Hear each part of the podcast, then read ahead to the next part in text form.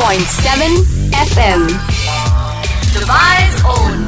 നമ്മൾ പരിചയപ്പെടുത്തുന്ന പുസ്തകം ഈ പറഞ്ഞ കെട്ടകാലത്തിൽ നിന്നൊക്കെ മാറി ഓരോ ദിവസവും തുടങ്ങുമ്പോൾ അല്ലെങ്കിൽ ഒരു ദിവസം അവസാനിക്കുമ്പോൾ മനുഷ്യൻ കേൾക്കാൻ ആഗ്രഹിക്കുന്ന കുറെ നല്ല കാര്യങ്ങൾ ഉണ്ടാകുമല്ലോ പിന്നെ അതിൽ പറഞ്ഞതുപോലെ നമ്മുടെയൊക്കെ ഒരു പ്രശ്നം എന്താണെന്ന് വെച്ച് കഴിഞ്ഞാൽ നമ്മൾ രാത്രിയിലെ ഈ ചർച്ചകളും അതിനുശേഷമുള്ള ക്രൈം ന്യൂസും ഒക്കെ കണ്ടിട്ടാണ് ഉറങ്ങാൻ കിടക്കുന്നത്. പണ്ടൊക്കെ പറയുമായിരുന്നു പ്രാർത്ഥിച്ചിട്ട് കിടക്കണമെന്ന്. ഇപ്പൊ നമ്മൾ പ്രാർത്ഥനയ്ക്ക് പകരം ഇതാണ്. ക്രൈം ത്രില്ലറൊക്കെ കണ്ടിട്ടാണ് നമ്മൾ കിടക്കുന്നത്. എങ്ങനെ മനുഷ്യൻ ഉറങ്ങുന്നു ആംഗ്രി ബേർഡ്സിൽ പൊട്ടിത്തെറിപ്പിക്കുകയെങ്കിലും ഇങ്ങനെയൊക്കെയാണ് ഇങ്ങനെയൊക്കെ നമ്മൾ ജീവിതം ഇങ്ങനെ തള്ളി നീക്കിക്കൊണ്ടിരിക്കും. വലിയ ബുദ്ധിമുട്ടാണ് ഓരോരുത്തരുടെ ജീവിതം തള്ളി നീക്കാനായിട്ട്. അതിനിടയ്ക്കാണ് നമുക്ക് ഇതുപോലുള്ള ചില പുസ്തകങ്ങൾ കിട്ടുക. ഞാൻ മനഃപൂർവം എടുത്തു തന്നെയാണ്. കാരണം ഇതുപോലുള്ള ചില വാർത്തകളൊക്കെ കേൾക്കുന്നതിനിടയ്ക്ക് ഒരു ഒന്ന് രണ്ട് ചില കഥകളൊക്കെ കേട്ട് നമുക്കൊരു ബാലൻസ് കൊണ്ടുവരണം. അതെ. അപ്പൊ അതിൽ ഈ പുസ്തകത്തിന്റെ പേര് ധന്യമീ ദിനം എന്നാണ്. ആ പേരിൽ തന്നെ ഉണ്ട് ഒരു ദിവസത്തെ എങ്ങനെ നമുക്ക് ധന്യമാക്കാമെന്ന്. പി ആർ നാഥൻ എഴുതിയൊരു പുസ്തകമാണ്. അദ്ദേഹത്തിന്റെ ഡെയിലിയുള്ള ഡെയിലി ഉള്ള ഒരു ടെലിവിഷൻ ചാനലിലുള്ള ഒരു പ്രഭാഷണ പരമ്പരയിൽ നിന്ന് എടുത്തിട്ടുള്ള ഒരു സംഭവമാണിത്. ഈ പി ആർ നാഥനെ അറിയാത്തവർക്ക് വേണ്ടി പറയാം. അദ്ദേഹം ധ്വനി എന്ന് പറയുന്ന സിനിമയുടെ കഥ തിരക്കഥ സംഭാഷണം അതുപോലെ ശുഭയാത്ര പൂക്കാലം വരവായി കേളി സ്നേഹസിന്ദൂരം തുടങ്ങിയ സിനിമകൾക്കൊക്കെ തിരക്കഥ എഴുതിയ ആളാണ്. പണ്ട് ഈ വലിയ സീരിയലുകളൊന്നും ഉണ്ടാകാ വലിയ സീരിയൽ എന്ന് വെച്ചാൽ മെഗാ സീരിയലുകളൊന്നും ഉണ്ടാകാതിരുന്ന കാലത്ത് സ്കൂട്ടർ എന്നും പറഞ്ഞൊരു സീരിയൽ ഉണ്ടായിരുന്നു. എനിക്ക് തോന്നുന്നു കുമരകൻ രഘുനാഥാണ് അതിൽ അഭിനയിച്ചതെന്ന് തോന്നുന്നു. വർഷങ്ങൾക്ക് മുമ്പ് ദൂരദർശനിലുണ്ടായിരുന്ന മനോഹരമായ സീരിയലായിരുന്നു. അപ്പൊ ആ സീരിയലിന്റെയൊക്കെ കഥയും തിരക്കഥയും ഒക്കെ എഴുതിയ ആളാണ് പി ആർ നാഥൻ. അദ്ദേഹത്തിന്റെ പുസ്തകമാണ് നമ്മൾ പരിചയപ്പെടുത്തുന്നത് ധന്യമീ ദിനം. ഓക്കെ? ഞാൻ രണ്ടേ രണ്ട് കഥകൾ മാത്രം പറയാം. Book, book, book review. Book review. On the Big Breakfast Club. ഇത് ഓരോന്നും ഓരോ സംഭാഷണങ്ങളാണെന്ന് പറഞ്ഞല്ലോ. അതായത് ഒരു ദിവസം തുടങ്ങുന്നതിന് മുമ്പ് അല്ലെങ്കിൽ ഒരു ദിവസം അവസാനിക്കുമ്പോൾ നമ്മളോട് അദ്ദേഹം പറഞ്ഞു തരുന്നുണ്ട്. എങ്ങനെയൊക്കെയാണ് മനുഷ്യ ജീവിതത്തിലെ ചില കാര്യങ്ങളെന്നൊക്കെ. അപ്പൊ അതിനൊരു കഥയോ അല്ലെങ്കിൽ ഏതെങ്കിലും സന്ദർഭമോ ഒക്കെ ഉദ്ധരിക്കാറുണ്ട്. അതിൽ രണ്ടെണ്ണം മാത്രം പറയാം. കാരണം കുറച്ച് വലിയ പുസ്തകമാണ്. അപ്പൊ എല്ലാം കൂടി പറഞ്ഞു കഴിഞ്ഞാൽ പിന്നെ അത് വായിക്കാൻ നിങ്ങൾക്ക് അങ്ങനെ ഒരു ആഗ്രഹം ഉണ്ടെങ്കിൽ തന്നെ ഈ പുസ്തകം കേട്ടല്ലോ എന്ന് കരുതി വായിക്കാതിരിക്കും. അതുകൊണ്ട് വായിച്ചോളൂ. രണ്ടെണ്ണം പറയാം. അതിലൊന്ന് തർക്കത്തെക്കുറിച്ചാണ്. ജീവിതത്തിൽ ഏറെ സമയവും നമുക്ക് നഷ്ടപ്പെടുന്നത് എങ്ങനെയാണ്? തർക്കിച്ചുകൊണ്ട് നാം ജീവിക്കുന്നു. എന്ത് കാര്യം പറഞ്ഞാലും അതിന് മറുവശം പറയുകയായി. പറയുന്ന ആളിനേക്കാൾ തനിക്ക് വിവരമുണ്ടെന്ന് കാണിക്കണം. അതിനൊരു വഴിയേ ഉള്ളൂ പറയുന്നതിനെ നിഷേധിക്കുക. നിങ്ങൾ പറയുന്നത് ശരിയല്ല എന്ന് പറയുക.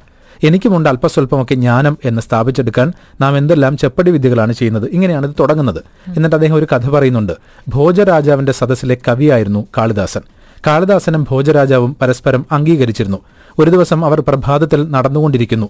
നാട്ടുകാർക്ക് അവർ ഭോജരാജാവാണെന്നോ കാളിദാസനാണെന്നോ അറിയുകയില്ല. വർത്തമാനം പറഞ്ഞു നടക്കുകയാണ് ഭോജരാജാവ്. ആ കിളിയെ കാണാൻ എന്ത് ചന്തം? രാജാവ് ഒരു കിളിയെ നോക്കി പറഞ്ഞു. ശരിയാണ് നല്ല ചന്തമുണ്ട് എന്ന് കാളിദാസൻ. ആ റോസാപുഷ്പം എത്ര മനോഹരം. ശരിയാണ് മഹാരാജാവേ ആ റോസാപുഷ്പം വളരെ മനോഹരമാണ്. പക്ഷെ അതിന്റെ മുള്ളുകൾക്ക് അശേഷം ഭംഗിയില്ലല്ലോ. ശരിയാണ് അതിന്റെ മുള്ളുകൾക്ക് അശേഷം ഭംഗിയില്ല. മുള്ളുകളില്ലാതെ റോസാച്ചെടിയെ ദൈവം സൃഷ്ടിച്ചിരുന്നുവെങ്കിൽ എത്ര നന്നായിരുന്നു. ഞാനും അങ്ങനെ ചിന്തിക്കാറുണ്ട് മഹാരാജാവേ. മുള്ളുകളില്ലാതെ റോസാച്ചെടിയെ സൃഷ്ടിച്ചിരുന്നുവെങ്കിൽ എത്ര നന്നായിരുന്നു. ഗ്രാമീണ ഭാഷയിൽ പറഞ്ഞാൽ ഭോജരാജാവിനെ സോപ്പിടുകയാണ് കാളിദാസൻ. അതായത് രാജാവ് പറഞ്ഞതിനൊക്കെ കാളിദാസൻ അംഗീകരിച്ചുകൊണ്ടേയിരിക്കുന്നു. പക്ഷെ രാജാവിന് അങ്ങനെ അത് ഇഷ്ടപ്പെട്ടില്ല. രാജാവിന് വെറുപ്പ് തോന്നി. തർക്കിക്കുന്നവരെ നമുക്കിഷ്ടമല്ല. എന്നാൽ ഒട്ടും തർക്കിക്കാതെ നമ്മോട് യോജിച്ചാൽ അത് ആത്മാർത്ഥത ഇല്ലാത്തത് കൊണ്ടാണെന്ന് തോന്നും. ഭോജരാജാവ് ഇക്കാര്യം സൂചിപ്പിച്ചുകൊണ്ട് നടന്നു പോകവേ ഒരിടത്ത് ബഹളം. ആളുകൾ മൂന്ന് വിഭാഗമായി നിന്ന് തർക്കിക്കുകയാണ്. പ്രശ്നം എന്താണെന്നോ പ്രച്ഛന്ന വേഷധാരിയായ രാജാവ് അന്വേഷിച്ചു. അവിടെ ഒരു വിഗ്രഹമോ കല്ലോ ഉണ്ട്. അത് വിഗ്രഹമാണെന്ന് ചിലർ വെറും കല്ലാണെന്ന് വേറെ ചിലർ. ചിലർ പറയുന്നു ഇത് ഇന്ന ദൈവത്തിന്റെ ശില്പമാണ് ഇന്ന ദൈവത്തിന്റെ വിഗ്രഹമാണ് എന്ന് പറയുന്നു. അപ്പൊ അതുണ്ടാക്കിയ ശില്പിയുടെ രൂപകൽപ്പനയിൽ നിന്നും അത് ഏതാണ് എന്ന് ആർക്കും വ്യക്തമല്ല. അവസാനം ഭോജരാജാവ് കാളിദാസനോട് ചോദിച്ചു അത് ആരുടെ ശിലയാണെന്ന്? കാളിദാസൻ പറഞ്ഞു നാം വെറുതെ തർക്കിക്കുന്നതിൽ അർത്ഥമില്ല. അത് ആരുടെ ശിലയാണെന്ന് അത് നിർമ്മിച്ച ശില്പിക്ക് മാത്രമേ അറിയുകയുള്ളൂ. അത് ശിവനാണെന്ന് വാദിച്ച് സമയം കളയാം വിഷ്ണുവാണെന്ന് സ്ഥാപിക്കാൻ ശ്രമിക്കാം കാളിയാണെന്ന് വാദിക്കാം. ഈ തർക്കം ഒരിക്കലും അവസാനിക്കുകയില്ല. ആത്യന്തികമായി ചിന്തിച്ചാൽ ശിവനും വിഷ്ണുവും കാളിയും എല്ലാം ഒന്നാണ്. ആയുസിന്റെ ഭീമഭാഗവും നാം തർക്കിച്ചു പാഴാക്കി കളയുന്നു. റോസാപുഷ്പത്തിന് ഭംഗിയുണ്ടെന്ന് അങ്ങ് പറഞ്ഞു. ഞാൻ എന്തിനു തർക്കിക്കുന്നു? അതിന് ഭംഗിയില്ല എന്ന് പറയുന്നവരുമുണ്ടാകാം. അതിന്റെ മുള്ള് അനാവശ്യ വസ്തുവാണെന്ന് അങ്ങ് പറഞ്ഞു. ഞാൻ യോജിക്കുന്നു. ദൈവം ആ മുള്ളുകൊണ്ട് നമുക്കറിയാത്ത എന്തെങ്കിലും ഗുണം കണ്ടെത്തിയിട്ടുണ്ടാകും. മറ്റൊരവസരത്തിൽ അങ്ങ് തന്നെ പറഞ്ഞു ഇക്കാര്യങ്ങളെ നിഷേധിച്ചെന്നും വരാം. ആ ചന്ദ്രതാരം തർക്കിച്ചാലും തീരുമാനത്തിലെത്താൻ കഴിയാത്ത കാര്യങ്ങളുണ്ട്. തർക്കിക്കുന്നവരുടെ ലക്ഷ്യം അവർക്ക് മേൽക്കോയ്മ കിട്ടുക എന്നതാണ്. ആത്യന്തികമായി നമുക്കൊന്നും സ്ഥാപിച്ചെടുക്കാൻ കഴിയുകയില്ല. സ്ഥാപിച്ചെടുത്താലും തർക്കിക്കാൻ തയ്യാറായി നിൽക്കുന്നവർക്ക് വേറെ ന്യായങ്ങൾ പറഞ്ഞ് തർക്കം തുടരാം. ജന്മം വെറുതെ ആക്കിക്കൊള്ളാമെന്ന് ആരെങ്കിലും നേർച്ച നേർന്നിട്ടുണ്ടോ? എങ്കിലും തർക്കിച്ചുകൊണ്ടേയിരിക്കുക. കൃത്യമായ മറുപടിയാണ്. കാരണം നമ്മളൊരു കാര്യം പറഞ്ഞാൽ ഓരോരുത്തർക്കും ഓരോരോ അഭിപ്രായം ഉണ്ടാകും. തർക്കം ഒരിക്കലും അവസാനിക്കില്ല. അപ്പൊ അതുകൊണ്ട് നമ്മൾ നമ്മുടെ സമയം വെറുതെ പാഴാക്കി കളയേണ്ടതില്ല. തർക്കിക്കാതിരിക്കുക എന്നുള്ളതാണ്. തർക്കം ആവശ്യത്തിന് നല്ലതാണ്. ചില ആൾക്കാർ അത് അംഗീകരിച്ച് തരാൻ തയ്യാറല്ലെങ്കിൽ പിന്നെ അവരുമായി തർക്കിക്കാതിരിക്കുക. അങ്ങനെ ഒരു നല്ല കഥയിലൂടെ അദ്ദേഹം ആ കാര്യം പറഞ്ഞു. അദ്ദേഹം പറയുന്ന മറ്റൊരു കഥ കൂടി പറഞ്ഞ് അവസാനിപ്പിക്കാം. ഇതൊരു ഊൺമേശയ്ക്ക് ചുറ്റുമാണ്. ഇതൊരു സിനിമയെക്കുറിച്ചാണ് പറയുന്നത്.